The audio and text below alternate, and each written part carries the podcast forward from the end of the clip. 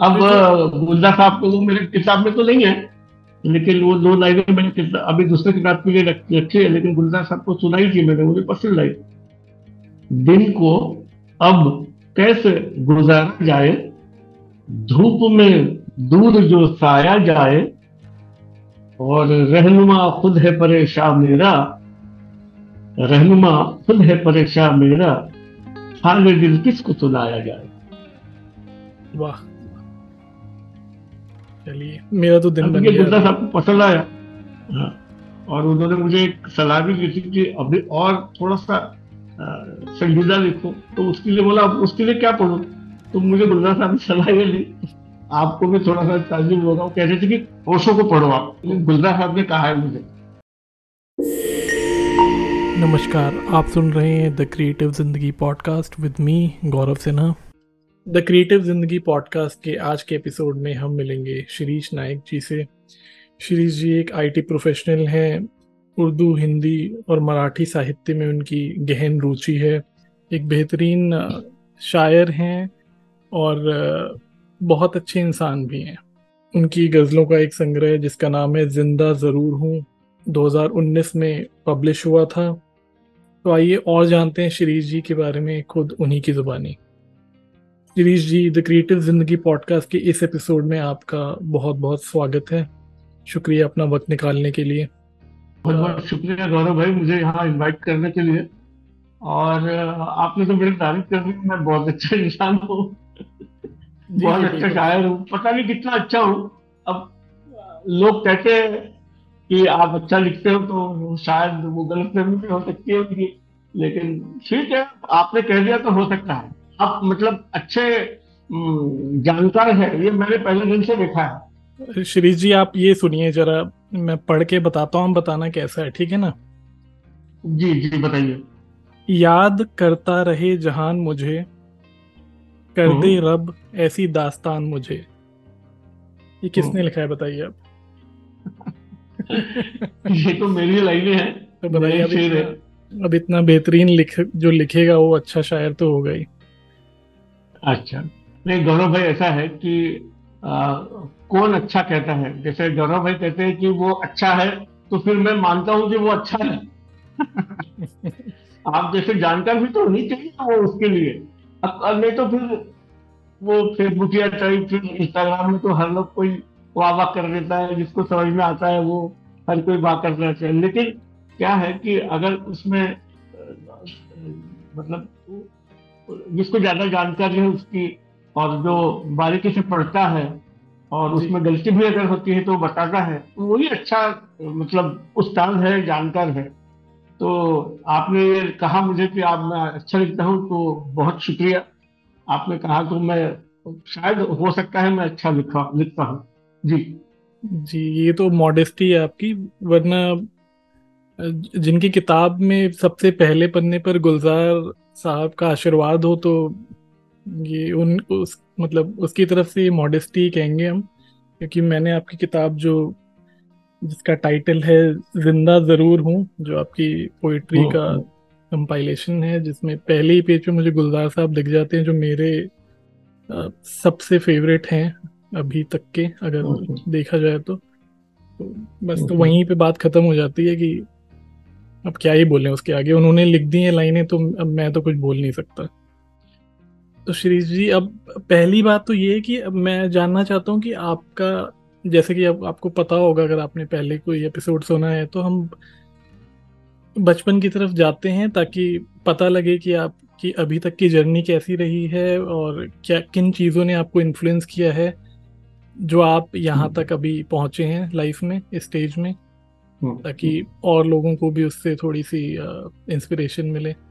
तो कुछ अगर आप बताना चाहें अपने बचपन के बारे में कैसा रहा कहाँ बीता? बिल्कुल बिल्कुल। देखिए बचपन का आ, जो भी दौर था वो कहीं ना कहीं मेरी रिकॉर्ड में आया है। याद करता रहे जहान मुझे ऐसे दास्तान मुझे या बहते पानी का हूँ एक सर मगर मेरी अपनी बेजुबानी और है। अब क्या है कि बचपन से ज़िंदगी को और लोगों को बड़े नज़दीक से देखा है मैंने। और शायद मैं ही ऐसा हूँ कि जिसने कई रंग ज़िंदगी के देखे हैं। जैसे मौसम बदलते हैं ना ग्रीष्म ऋतु में सारा सूख जाता है, उसके बाद बारिश होती है, उसके बाद सर्दी का मौसम आता है। तो जैसे जैसे रंग बदलता है अपना कुदरत रंग बदलता है। वैसे भी मैंने ज़िंदगी के रंग को बदलते हुए देखा है बचपन से। और बड़े मतलब ऐसे ऐसे कैरेक्टर से मिला हूँ ऐसे ऐसे लोगों से मिला हूँ मैं कि उन्होंने बड़ी गहरी छाप छोड़ दी मेरे ऊपर। उसमें मेरे एक मतलब ऐसा है कि काफ़ी सारे गुरु किए मैंने। मेरे गज़ल के उस्ताद अलग है मेरे उर्दू के उस्ताद अलग है। मेरे ज़िंदगी के साथ जो हम लोगों को जिस तरीके से रूबरू होना चाहिए तो वो ज़िंदगी किया है? वो सिखाने वाले मेरे गुरु अलग है। तो बचपन में गाँव में रहते थे हम लोग। मतलब रहते तो शहर में थे, लेकिन ज़्यादातर समय वहाँ गाँव जाता, गाँव में रहता था। और वहाँ से फिर शहर आ जाते थे। तो फिर मुझे बड़ा वो फील होता था कि अरे, वहाँ की ज़िंदगी तो बड़ी आसान है ज़्यादा अच्छा है वहाँ। और फिर शहर में तो फिर वही धाम धुड़ुम सब है। और मैं काफ़ी दिनों तक फिर वही ट्रांस में रहता था कि अरे, मैंने वहाँ ये किया, वहाँ वो किया। वो खेत, खलिहान, बैल, ये, वो। अब क्या बताऊँ मैं आपको, बचपन में तो बड़ा मज़ा आता था। और फिर फिर शहर आ गए फिर हर हमेशा हर एक के ज़िंदगी में जो होता है वो स्कूलिंग हुआ फिर कॉलेज और फिर वो पढ़ाई लिखाई ये वो अब पढ़ाई लिखाई में मैं बहुत ज़्यादा मतलब ब्रिलियंट स्टूडेंट तो निकला कभी मुझे पता है। तो मेरे टीचर और ये वो तो वो तो कहते थे कि ठीक है तो कुछ कर लिया ये बहुत अच्छा है चल ठीक ऐसा है। और तो ऐसा है वो मतलब अब ये है कि बचपन इतना ही है कि आ, कुछ सालों पहले तक अभी कोविड के पहले तक मतलब मेरी जो मेमोरी है वो बड़ी स्ट्रांग थी। मुझे बचपन की एक एक चीज़ याद थी अभी भी याद करता हूँ थोड़ी थोड़ी याद आती है। और मुझे ऐसा लगता है कि एक कवि या शायर के दिल से जब बात निकलती है तो वो इतने सालों से जो उसके अंदर घुल चुका है वही शायरी बन के बाहर निकलता है, या कविता बन के निकलता है उसकी उसके दिल से। और वही मैंने लिखा है। तो मतलब ऐसा है कि दुख, लोगों का दुख बड़ा देखा है मैंने। गाँव में देखो या शहर में, आप आसपास के या फिर कुछ लोग जो आजू बाजू रहते थे, ये वो। और मैंने अपनी तरफ़ से कोशिश भी की है कि भाई कुछ ठीक ठाक हो जाए। और मतलब जो लोग जो लोग बहुत मैं चाहता था कि ये हमेशा के लिए मेरे साथ रहे, वो जल्दी चल बसे। वो भी एक बात बड़ी दिल को लगी। अभी भी वो मैं सोचते रहता हूँ कि वो साथ होते, आज ये बीस पच्चीस साल बाद तो बात कुछ और होती। उसमें से कुछ इतने ब्रिलियंट लोग थे, ऐसे ऐसे आइडियाज़ थे उनके कि आज वो तो मतलब आज भी लोगों के पास नहीं है कि वो उन्होंने कब सोचा था वो। इस तरीके का। जी। तो तो आपका ये जो आप बोल रहे हैं अभी आप नागपुर में है तो गाँव वहीं नागपुर के आसपास ही था या कहीं? बिल्कुल बिल्कुल नागपुर के आसपास में थी और बहुत सारी ज़मीन थी। अब वो वो एक अलग कहानी बन जाएगी कि वो ज़मीन कहाँ गई वो वो बात नहीं करते। लेकिन नहीं, नहीं, हाँ नहीं, मतलब हाँ मेरे दादा जो थे वो उनकी वो भी बड़े ये थे क्या कहते उसको? जमींदार थे। जी। तो वो वो एक अलग कहानी बन जाएँगे कि वो ज़मीन कहाँ देनी है वो सब वो बात अलग है। और फिर हम लोग शहर में आ गए और फिर शहर में आने के बाद फिर ऐसा हुआ कि आ, वो कहते हैं ना वो कुछ दो तीन डिसीज़न गलत हो जाते हैं पुरखों के कहेंगे या फिर बड़ों के तो उस वजह से जो होता है वो हो गया इस तरीके से। और जैसा आपने कहा कि आपने काफ़ी जो आसपास दुख देखा है या लोगों को तकलीफ़ में देखा है तो हम्म, हम्म, हम्म। वो देख तो हम सभी रहे हैं सब कोई नज़र तो आता है वो आपने महसूस किया है तो वो आपके अंदर से आती है बात क्योंकि हर कोई नहीं महसूस करता है जिसके पास खास तौर पे अगर ज़मीन जायदाद या बहुत पैसा है और अच्छी एक लाइफ स्टाइल है तो वो ज़रूरी नहीं है कि वो आसपास जो हो रहा है लोगों को वो उस पर ध्यान दे या उसके लिए कुछ करना चाहे हर कोई नहीं करता अगर करता हम्म। तो फिर मतलब जो दुनिया है थोड़ी और बेहतर होती बट अगर आप बिल्कुल बिल्कुल। लेकिन अगर आप सोच रहे हैं जी, तो फिर उसमें भी आपकी एक इंसानियत झलकती है। तो और कोई भी आर्टिस्ट अगर है तो वो एम्पैथी तो उसमें होनी ही चाहिए उस वो उसको सामने वाले का दुख दर्द तो नज़र आना ही चाहिए वरना फिर उसका कोई फ़ायदा ही नहीं है लिखने का या किसी भी आर्ट का। तो तो अब जैसा आपने एक और चीज़ जो मैंने नोट की वो आपने बताया कि बहुत से गुरुओं का साथ रहा है चाहे वो गज़ल हो या उर्दू आपने सीखी। बिल्कुल बिल्कुल। बिल्कुल। जो लोगों को नहीं पता होगा वो है कि आप नागपुर में हैं आपकी पढ़ाई भी जो शुरुआती है वो सब मराठी में हुई है राइट और हम्म, हम्म, हम्म। हिंदी या कह लो या उर्दू कह लो वो सब आपने मतलब एक बहुत टाइम बाद सीखा है जाके जब आपका रुझान हो गया बिल्कुल। शायरी की तरफ़। तो ये कैसे हुआ? ये जो भाषा अपने मराठी से मराठी में तो आप लिखते ही हैं उसके बाहर जाके जो आपने सीखा तो जितनी अच्छी हिंदी तो एक दिल्ली वाले को या फिर नॉर्थ इंडियन को नहीं आती होगी उससे बेहतर आप बोल लेते हैं तो वो वो कैसे वो जर्नी कैसी रही? जी जी जी। उसके पहले मैं एक छोटा सा किस्सा एक बचपन का सुनाता हूँ आपको। जी। एक बार मैं खेत पे गया था तो करीब दस पंद्रह जो खेत में काम करने वाले मजदूर होते वो काम कर रहे थे। तो मैं अकेला ही था और थोड़े के बाद उन लोग खाना पीने बैठे। तो मुझे पूछ लिया, भाई, खाओगे साथ में हमारे खाना? बोला हाँ बिल्कुल। तो मैंने उनके साथ में उनका खाना खा लिया। और खा रहा था तो उधर से एक हमारे जो फैमिली के मेंबर थे वो आए और उन्होंने बस मुझे डांटना शुरू कर दिया, ये, वो, ऐसा, वैसा, ये, कैसा कर रहे तू कैसा क्या बैठ गया इनके साथ में, ये, वो वो सब हो गए तभी एक ज़्यादा करके थे, वो आए, वो कह रहे थे कि नहीं, ऐसा कुछ नहीं है, वो अगर बैठा है तो वो महसूस कर रहा है कि मजदूरों की ज़िंदगी कैसी होती है तो उसको डांटो मत, उसने कुछ बुरा नहीं किया। ये बड़ी बात मुझे याद है उनकी। तो फिर मैं रोज जाता था, उनको रोज पूछता था, और उनको फिर चाहे जो मुझसे हो मुझसे हो सके वो उनकी हेल्प भी करता था। तो एक वो एक किस्सा याद है मुझे। और मतलब किसी ने डांट भी दिया और किसी ने मेरा समर्थन भी किया कि नहीं भैया, इसने गलत नहीं किया है।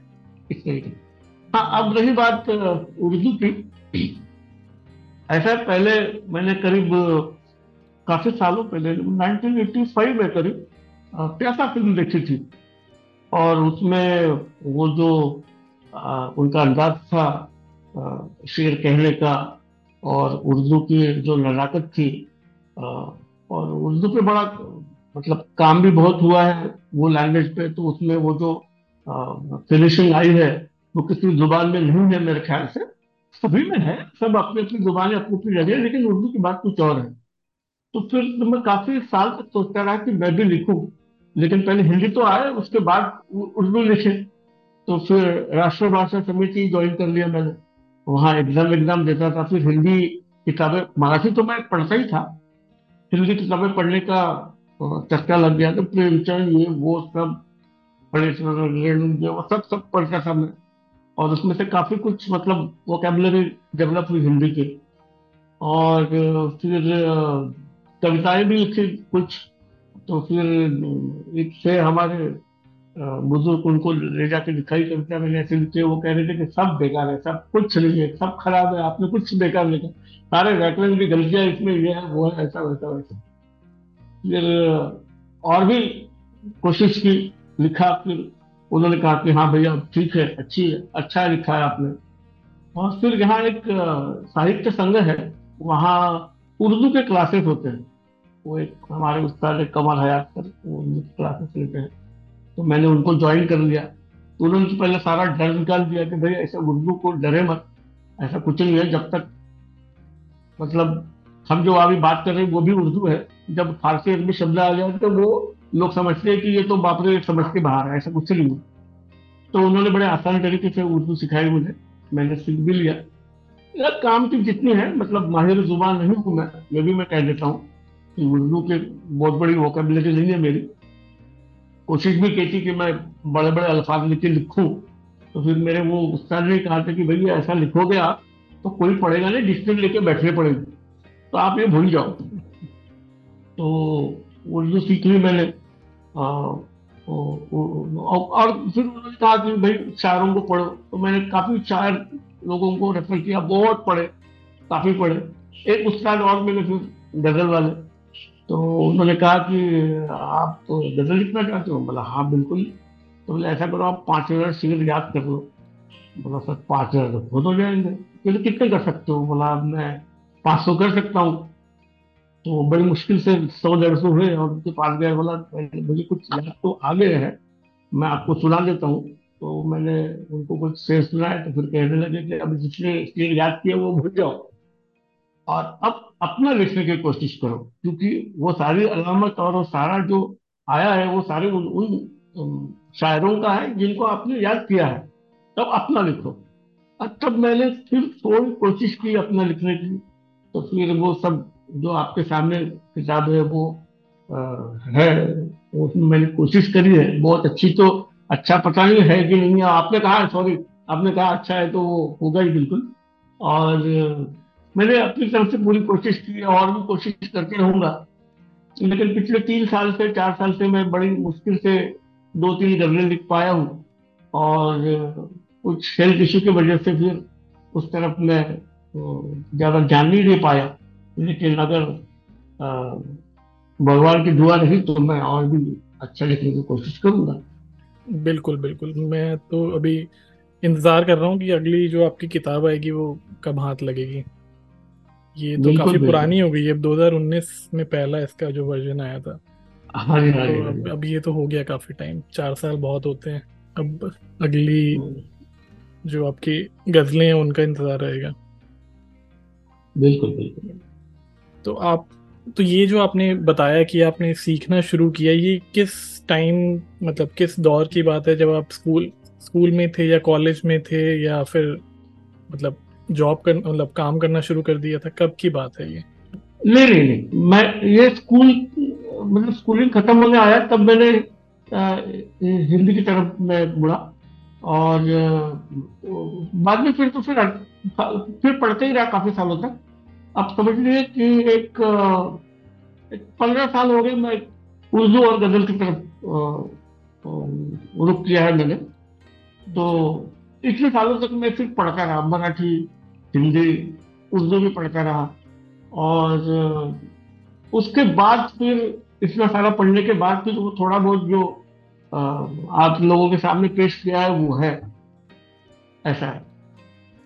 तो और जो आपने ये जो इतना लिखा है तो मुझे ये कहीं आपने मुशायरे वगैरह में जाके पढ़ा भी है, लोगों को सुनाया भी है या फिर अभी सिर्फ़ किताब तक बात नहीं नहीं मुशायरे तो काफ़ी अटेंड किए मैंने। अच्छा। अहमदनगर से लेके तो दिल्ली तक और अच्छा। अच्छे अच्छे शायरों के साथ मैंने आ, मतलब मुशायरा पढ़ा है। और इधर अहमदनगर में दिल्ली में आ, मैं आ, काफ़ी नीरज जी से मिला हूँ। वो बड़ा अच्छा मौका रहा मेरे ज़िंदगी का। मैं नीरज जी से मिला हूँ निदा फाजली साहब से मिला हूँ। एक थे वो लखनऊ के उनका नाम बराबर याद नहीं जिन्होंने वो महाभारत को उर्दू में कन्वर्ट किया। आ, उनसे भी मिला हूँ मैं। आ, और काफ़ी अच्छे अच्छे शायरों से मिला हूँ। हर बार जब भी बुज़ुर्ग शायर से मिला हूँ मैं तो उनसे बहुत कुछ सीखने को भी मिला है। ऐसा क्या करना चाहिए? वो बताते भी थे कि भाई ऐसा आप लिखो ऐसा करो। तो प्रोग्राम तो बहुत हुए हैं करीब समझ लीजिए पचास के आसपास मुशायरे और कवि सम्मेलन तो हो गए होंगे। ये हम ये हम मतलब ये YouTube वगैरह पे कहीं पे हैं अवेलेबल जहाँ हम देख सकें या सुन सकें? आ, उसके वीडियो फ़ोटोज़ तो है मेरे पास। अच्छा। आ, वीडियो भी है कुछ आ, मैं अपलोड करूँगा और आपको दिखाऊँगा वो। एक जबलपुर का अभी का एक तीन साल पहले का है। तो वो वीडियो है मेरे पास। मैं शायद अपलोड भी किया है मेरे इंस्टाग्राम अकाउंट पे। जी जी। जी। एक और अच्छी बात जो मुझे ये जो आपने भी जैसे सीखा कि 500 शेर आप पहले याद कर लो और हम्म। उसके बाद फिर याद करने के बाद सुनाने के बजाय उसको भूल जाओ। तो ये बहुत बढ़िया टेक्निक है मुझे लगता है सीखने की। आप पढ़ोगे तो सीखोगे। और पढ़ के अगर आप वही वैसा ना लिखो उसके लिए भूलना भी ज़रूरी है ना? तो पहले आप ये बहुत अच्छी टेक्निक है और उन, उन, वो उस्ताद उस्ताद से उनका नाम भी मुझे याद है। उनका बहुत बड़े उस्ताद थे वो। मतलब एक गज़ल तो उन्होंने ऐसे लिखी कि जहाँ होठ से होठ लगते हैं ऐसे सारे उसमें अल्फाज है। अच्छा। उसको कुछ कहते हैं उर्दू में उसका नाम उसको वो जो प्रकार है उसका नाम याद नहीं आ रहा। उनका नाम था इलियास राहत। ये बात उन्होंने मुझे बताई। हम्म। इलियास राहत करके साहब थे। इलियास राहत। इधर यूपी के थे शायद। हम्म, हाँ बाद में बेंगलोर शिफ्ट हुए। देखिए मुझे तो ऐसा लगता है अभी मतलब इस नतीजे पहुँचा हूँ कि आपने लिटरेचर पढ़ा कितना है? और पढ़ भी लिया है तो उसमें का याद कितना है? तो जो सेंटेंस की ये है, क्या कहते हैं उसको कोई एक ऐसा एक जुमला है, वो इस तरह से लिखा है उसमें रख रखाव कैसा है अल्फाजों का ये जब तक आपको समझ में नहीं आएगा, आप मतलब नहीं लिख सकते, ऐसा मुझे लगता है। और ऑफकोर्स आपने कितना पढ़ा है, बहुत लोगों को मतलब आपने अलग अलग अंदाज के शायरों को पढ़ना चाहिए। और वो याद भी रखना चाहिए। और फिर वो अल्फाजों को लेके अपने ख्याल उसमें डाल के आपने लिखना चाहिए। ऐसा इलियस राहत साहब ने मुझे कहा था। और मैंने वो कोशिश की है। मुझे नहीं लगता मैंने पूरी तरह से कोशिश हुई है पूरी। लेकिन मैंने कोशिश की है तो वो थोड़ा बहुत मैं उसमें कामयाब हुआ हूँ। जी। जी ये जो तकनीक है, ये काम तो करती ही है, क्योंकि अभी कुछ देर पहले ही मैं एक इंटरव्यू देख रहा था। जो एक सिंगर है हाँ। पाकिस्तान के जिशान करके जिनका एक आजकल कवर वर्जन है सादगी तो हमारी जरा देखिए हाँ, हाँ। एक है ना जो नुसरत साहब ने पहले गज़ल काफ़ी टाइम पहले गाई हुई है वही उन्होंने कवर वर्जन अभी 2019 में गाया है जो आजकल आप सुनते होंगे बहुत रील्स वगैरह में चलता रहता है तो वो तो वो उस इंसान ने पहले 16 साल बिल्कुल क्लासिकल सीखा उसने 2019 में वो कुछ कवर वर्जन जो होते हैं पुरा, पुराने सिंगर्स के वो गाए रिकॉर्ड किया अब उससे वो पॉपुलर हो। गया और अब वो जो है कि जो ओरिजिनल गजल्स हैं अभी जो लिख रहे हैं लोग उनके लेके वो एक एल्बम बना रहे हैं तो तो ये देखा जाए तो जो आप बता रहे हो वही चीज़ है पहले आपने जो अच्छे पुराने हैं उनको गा गा कर सीखा और जब आप इतने बेहतर हो हम्म। गए तब आप अपना एक ओरिजिनल बनाने की स्टेज पे आ गए हो बिल्कुल ऐसे ही लिखने में भी मुझे लगता है होता है कि अब जैसे मैं गुलजार साहब को पढ़ता रहता था या सुनता रहता था तो या फिर जो और उससे पहले पुराने लेखक हुए हैं तो उनकी जो आप गाने भी बेशक जैसे सुनते हो तो गानों से भी काफ़ी हम सीख लेते हैं। तो वो पहले तो उन्हीं शैलेंद्र है। जी जी शैलेंद्र जैसे उनके हाँ, हाँ। जैसा ही। लिखने की कोशिश करते हैं और वो इतने सिंपल लिखा हाँ। करते थे और फिर धीरे धीरे धीरे क्या होता है फिर हमारी एक शैली बन जाती है। कि हाँ मैं ऐसे बिल्कुल, बिल्कुल। या फिर वो हमें ढूंढना होता है हमें खोजना होता है कि ये तो उनका था अब हम अपना क्या दें तो उस yes, yes. जी जी जो इंटरव्यू में था एक अच्छी बात उन्होंने अभी जो सिंगर है जिशान उन्होंने कहा कि अभी तक तो मैं सिर्फ़ मतलब जो भी मेरा लर्निंग फ़ेज़ था या जो भी था मतलब मैं कम्युनिटी बना रहा था अब मैं कंट्रीब्यूट करूँगा आर्ट से आप कंट्रीब्यूट करते हो तो अब जो मैं ओरिजिनल बनाऊँगा वो मेरा कंट्रीब्यूशन होगा आर्ट के लिए यस यस तो, बिल्कुल। तो अब जो डिजिटल टाइम है उसमें तो एक अच्छी बात यह है कि आर्टिस्ट को इधर उधर धक्के नहीं खाने पड़ेंगे। आपके पास स्कोप है अगर आप टैलेंट हाँ। है तो आप उसको डिस्प्ले कर सकते हो पूरी दुनिया तक पहुँचा सकते हो। तो ये बिल्कुल, एक मतलब अच्छा इंटरव्यू था दस पंद्रह मिनट का मैं अभी देख ही रहा था फिर जो आप बता रहे हैं वो बात कहीं ना कहीं वो लिंक हो रही है दोनों चीज़ें। हम्म, हम्म, हम्म, इससे एक अच्छी बात यह है कि जो भी लिखना चाहते हैं उनको फिर से एक बार ये मैसेज है कि पहले पढ़ना शुरू कीजिए। किताबें हम्म। बहुत हैं चाहे अब तो ऑनलाइन ही मिल जाती हैं डिजिटली मिल जाए वो भी हम्म। पढ़ें। पहले पढ़ हम्म। लेंगे तो फिर वो लिखना आसान हो जाएगा।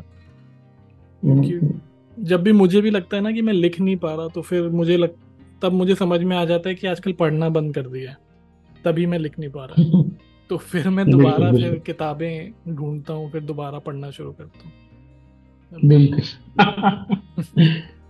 नहीं वो वो मतलब आ, क्या कहते हैं उसको आ, तरीका है कि आप अच्छे लेखक बने उसके लिए। कि पहले किताबें पढ़े वो पहले अंदर पहले पहले आ जाए अंदर पूरा हम्म, उसको हम्म। पूरा घुल जाए अंदर और उसके बाद फिर हम लोग लिखे उसको।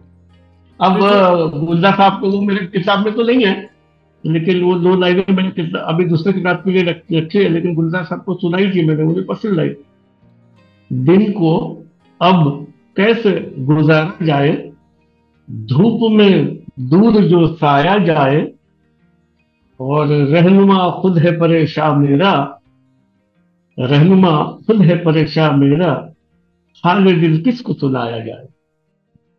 वाह। चलिए। मेरा तो दिन बन गया। सबको पसंद आया। हाँ। और उन्होंने मुझे एक सलाह भी दी थी कि अभी और थोड़ा सा संजीदा लिखो। तो उसके लिए बोला उसके लिए क्या पढ़ो? तो मुझे गुलजार साहब ने सलाह ये दी आपको भी थोड़ा सा ताजुब होगा। वो कह रहे थे कि ओशो को पढ़ो आप। गुलजार साहब ने कहा है मुझे कि अच्छा। आप ओशो पढ़ो और हम्म। उसके बाद मुझे बताइए आप मतलब कैसा सीख पाते तो मैं ओशो को पढ़ू उन्होंने वो सब वो तो हो गया। उसके एक साल बाद गैप हुई। उसके बाद कोरोना चालू हो गया उसके बाद बीमार हो गया तो ओशो को पढ़ना रह ही गया थोड़ा बहुत पढ़ा मैंने अब बाकी सब धरा का धरा रहेगा चलिए कोई नहीं अभी तो फिर से शुरुआत हो गई है कोरोना भी हटना शुरू हो गया है हट ही गया अब तो। बिल्कुल बिल्कुल। नहीं ओशो को पढ़ने के लिए गुलजार साहब ने बोला तो कुछ तो बात है ही। और आप वही है कि थोड़ा डीप जाएँगे तो फिर और बातें निकल के आएँगी शायद वही मकसद होगा। हम्म, हम्म।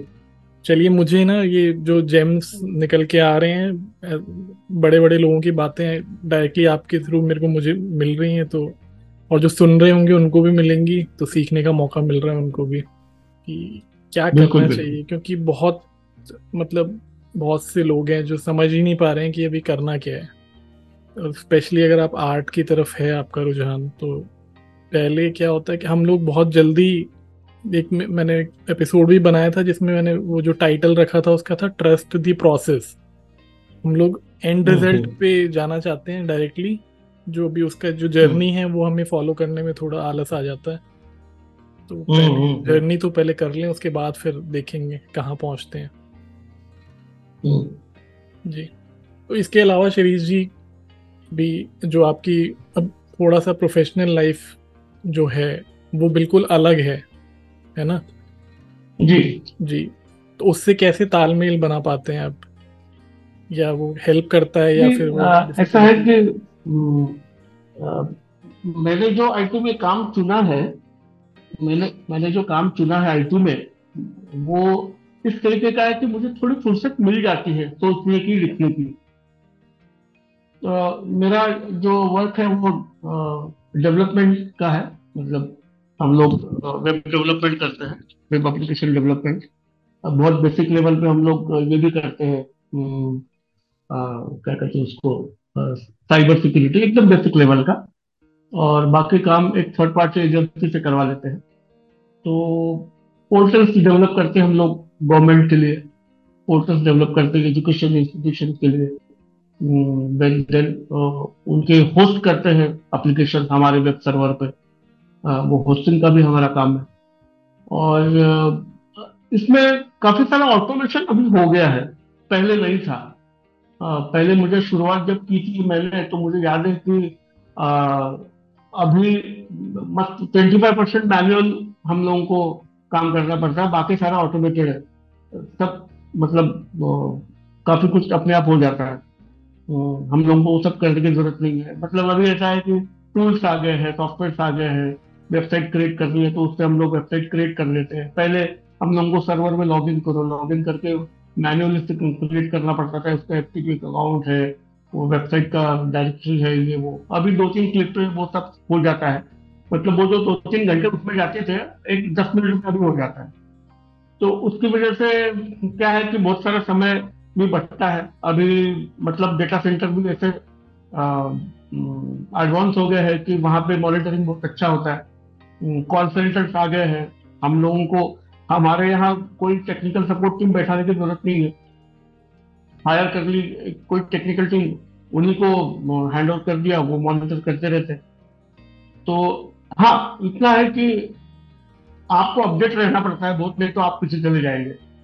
टेक्नोलॉजी रोज बदलती है, रोज कुछ ना कुछ नया आता है। तो वो उतना तो करना ही पड़ता है कि आप लोग को खुद को अपडेट करो। क्या नया है टेक्नोलॉजी में? क्या होने वाला है? उसका थोड़ा सा लेखा जोखा लेना पड़ता है। और उस हिसाब से खुद को भी अपडेट करना पड़ता है। क्लाइंट को सपोर्ट भी देना पड़ता है। क्लाइंट को समझाना भी पड़ता है कि अभी ऐसे चेंजेस होने वाले हैं ये होने वाला है वो होने वाला है। इस तरीके से। तो तो ये ये काम अभी अभी जो काम की वजह से मुझे समय मिलने लगा है। अभी मतलब अभी पिछले जब से मैंने वो हम्म, शुरू की और सोचने को थोड़ा समय मिलने लगा। तो मैं मेरे काम को भी धन्यवाद देता हूँ कि भाई उसकी वजह से मुझे आ, मेरे अंदर का जो कवि है या जो शायर है छोटा मोटा वो बाहर आके कुछ ना कुछ कह रहा है लोगों से। क्या बात है। ये पहली बार कोई ये पहला एग्ज़ाम्पल होगा जिसमें ऑटोमेशन जो टेक्नोलॉजी टेक्नोलॉजी है या जो टेक्नोलॉजिकल एडवांसेस हाँ। हैं वो एक शायर को हेल्प कर रही है। कि उसको टाइम दे रही है। बिल्कुल बिल्कुल है ना वरना हम कहते हैं टेक्नोलॉजी से तो सब बर्बाद हो रहा है ये हो रहा है वो हो रहा है बट उससे टाइम बच रहा है तो उस टाइम में आप उस कुछ अच्छा कर सकते हैं। बिल्कुल बिल्कुल। मैनुअल टेक्नोलॉजी करना टेक्नोलॉजी तो वो जिन है बॉटल से बाहर आया हुआ वो वापस नहीं जाएगा अभी उसके साथ रहना ही पड़ेगा सबको। अब वो जो काम खराब कर रहे हैं अब टेक्नोलॉजी इसलिए दुधारी तलवार है जिस खराब हाथ में गई तो खराब काम करेगी अच्छा हाथ में गई तो अच्छा काम करेगी। अब ए आई का ही लीजिए आपको तो पता होगा चैट जीपीटी बड़ा धूम मचा रहा है आजकल। अभी सब डरे हुए हैं उसकी वजह से। अभी काफ़ी हाँ, ऐसा चैट हाँ। नहीं चैट जीपीटी बिल्कुल बुरा नहीं है। देखिए ऐसा है कि चैट जीपीटी भी एक टूल है। जी, जी। तो वो कोई लोगों ये लोगों को ये डराया जा रहा है कि वो लोग लोगों की नौकरियाँ खा जाएगा। नहीं उसको चलाने के लिए भी लोग लगेंगे। वो अपने आप कुछ नहीं करेगा। जब तक हम लोग कर, कुछ करेंगे नहीं तब तक कुछ नहीं देगा हम लोगों को। और चैट जीपीटी आज भी सेवेंटी परसेंट ही परफेक्ट है। हंड्रेड परसेंट परफेक्ट नहीं है वो। हम्म, हम्म। उसमें परफेक्शन बिल्कुल नहीं है। तो ऐसा लोगों को डरने की ज़रूरत नहीं है। बेकार में डराया जा रहा है। मैं यूट्यूब पे एडवर्टाइज देखता हूँ कि चैट जीपीटी ने दो लाख नौकरियाँ यहाँ से गई वो, यहाँ से ऐसा कुछ नहीं ऐसा कुछ नहीं चैट जीपीटी बहुत लिमिटेड वो प्री ट्रेन ट्रांसफार्मर है वो उसमें जितना है उतना ही देगा वो और कुछ नहीं है उसके पास। अब मैं चैट जीपीटी में अभी एक राइटअप लिखने वाला हूँ आपको भी दूँगा मैं कि वो चैट जीपीटी से डरने की ज़रूरत नहीं वो एग्जैक्टली है क्या? अब चैट जीपीटी को हिंदी में समझ में आती है है ना? तो मैंने क्या किया एक टेस्ट करने के लिए मेरा एक शेयर पोस्ट किया कि ये शेयर किसका है।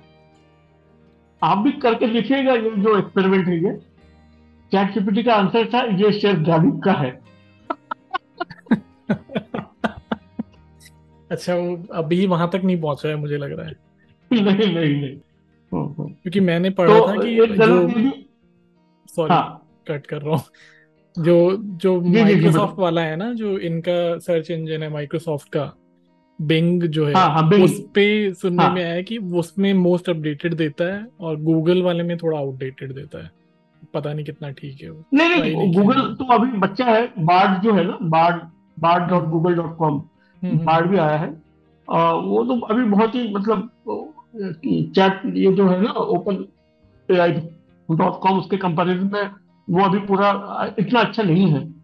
तो at least chat dot Open A I dot com पे आप अगर लॉग इन कर लेते हैं तो आपको बहुत सारी चीज़ें मिल जाएँगी अच्छी। ऐसा नहीं है सब बुरा है, है वो वो अच्छा जो कोडर है जो प्रोग्रामर है उनके तो बहुत काम का है वो। और हिंदी से लेकर उसको जरा रिजर्वेशन है वो मेरे शेयरों में जाने के शेयर कहता है। आप आप मैं, मैं तो कहता हूँ कि सारे शायर या सारे हिंदी लिखने वालों को बहुत सारे लोगों को पता नहीं कि वो उसको हिंदी समझती है चैट जीपीटी को। तो अपने अपनी कोई एक दो तीन लाइनें कविता की डाल के लिखिए उसको पूछिए भैया ये किसकी है? तो उसके डेटाबेस में जो कवि या शायर होंगे तो उन्हीं का काम लेता है हम्म। हाँ, ऐसा अभी तो बड़ा हो रहा है वो बड़ा होगा धीरे धीरे हाँ नहीं नहीं अभी बड़ा नहीं होगा वो क्योंकि 2022 तक दिसंबर नवंबर तक का ही डेटा है उसमें। उसके बाद नहीं मतलब उसके बाद का डेटा है नहीं उसमें। ओके हाँ। हाँ लेकिन अब उसको अगर पूछते हैं कि गज़ल क्या है हम्म। गज़ल में क्या होता है क्या रदीफ क्या है तो वो उसका थोड़ा बहुत जानकारी लेता है वो। तो इससे चैट जीपीटी से हम लोग इंफॉर्मेशन ले सकते हैं। कविता के कितने छंद है? है उसमें? जी जी जी। इतना ही है कि गूगल में काफ़ी सारे ऑप्शन आते हैं कहीं आधी अधूरी इंफॉर्मेशन है कहीं पूरी है कहीं गलत है। हम्म। तो चैट जीपीटी में एटलीस्ट एक्यूरेसी थोड़ी बहुत अच्छी है कंपेरेटिव टू गूगल हाँ वो पूरा जो वेब है वो सर्च करके निकालता है ना तो ऑटोमेटिकली हाँ, हाँ, थोड़ा सा इम्प्रूवमेंट है उसमें। बिल्कुल बिल्कुल। वहीं से सर्च करके उसका एक्सट्रैक्ट बना के हम लोगों को देता है हाँ, दूसरा कंसर्न जो लोग अभी जो एक्सपर्ट्स बता रहे हैं वो उस अराउंड है जो इम्पर्सोनेशन होता है ना कि आपका फेस और वॉइस को जो कॉपी कर लेते हैं एआई के थ्रू वो ज़्यादा दिक्कत वाली चीज़ है। मतलब चैट जीपीटी बिल्कुल, तो बिल्कुल, बिल्कुल है। वो तो वो अच्छा टूल है। बट जो एनिमेटेड जो बना लेते हैं लोग जो हाँ, हाँ, वो हाँ. दिक्कत वाली चीज़ है। बिल्कुल। इवन इसमें अगर नैरेटिव सेट कर दिया ना किसी ने किसी एक व्यक्ति के लिए अगर नैरेटिव सेट करते हैं हम लोग चैट जीपीटी तो वो वही इंफॉर्मेशन देता है। आपको पता है एक बहुत अच्छी बात निकल के आई थी चैट जीपीटी से। वो जहाँ का नहीं है यूरोप के कोई कंट्री का आपको वेब पे भी मिल जाएगा वो पूरे जो केस स्टडी में बता रहा हूँ आपको। एक आदमी ने डाला कि please find my loss money आपने पढ़ा है शायद ये? अपना नाम दिया अपने अच्छा। अपने सोशल आईडी दी। हाँ सोशल आईडी दी और please find my loss money तो वो वो बैंक में आ, गया वो उसका इंफॉर्मेशन जहाँ उसके साढ़े सत्रह हज़ार पड़े थे उसके बैंक में अकाउंट में आ गया वो। हाँ ये केस है गूगल पे आप देख लीजिएगा। इतना डेटा मतलब अब इससे ये भी तो पता लगता है कि हमारा कितना डेटा अवेलेबल है ऑनलाइन उसका बैंक अकाउंट वगैरह सब कुछ मतलब सब कुछ मिल गया वहाँ पे। बिल्कुल बिल्कुल बिल्कुल। तो और वो मतलब अभी धीरे धीरे उसको वो सेंसॉर्ट कर रहे हैं कि उसमें क्या हम्म, मतलब सोचना चाहिए दिखाना चाहिए लोगों को क्या आंसर देना चाहिए। तो हो रहा है धीरे धीरे अब बहुत सारी जो विस्फोटक चीज़ें हैं वो सारी उसने बैन कर दी है। लेकिन एक बात भी गलत हो रही है जैसा मैंने बताया कि नैरेटिव सेट करते सकते हैं किसी का। किसी इंसान के बारे में हम लोग गलत जानकारी उस पर ले लेंगे तो वो गलत जानकारी देगा अपने को। जी। वो चीज़ तो जब से इंटरनेट आया है तब से चल ही रही है देखा जाए तो। अब जैसे विकीपीडिया है हाँ, या हाँ. कुछ पेजेस हैं जहाँ पे मतलब वही आप डालते जाओ इन्फॉर्मेशन तो वो इनकरेक्ट आता ही जाता है जब तक कोई चेक इन बिल्कुल बिल्कुल बिल्कुल बिल्कुल बिल्कुल। जी। चलिए तो अचानक से शायरी से हम आ गए एआई की तरफ़। और जिस जिस आ, मतलब जोश से आपने शायरी की बातें की थी उस उससे दुगने जोश से आप टेक्नोलॉजी की भी बातें कर रहे हैं तो कम ये कमाल की जुगलबंदी हो गई। तो, तो हम लोग फिर से शायरी की तरफ़ चलते हैं। मैं आपको एक तरन्नुम में दो तीन लाइनें सुना देता हूँ। जी जी बिल्कुल ठीक है ना?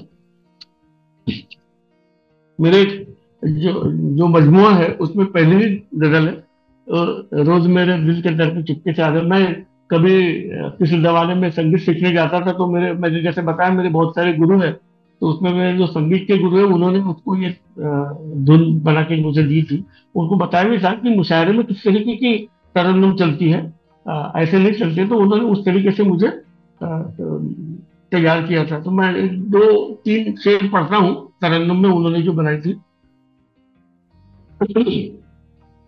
जी इजाज़त है? बिल्कुल इरशाद। रोज मेरे दिल के दर पर चुपके से आता है कौन?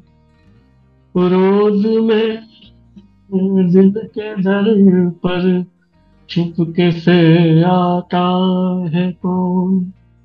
धड़कनों की दस्तकों से मुझको तड़ पाता है कौन रोज मेरे के दर पर छुपके से आता है तो।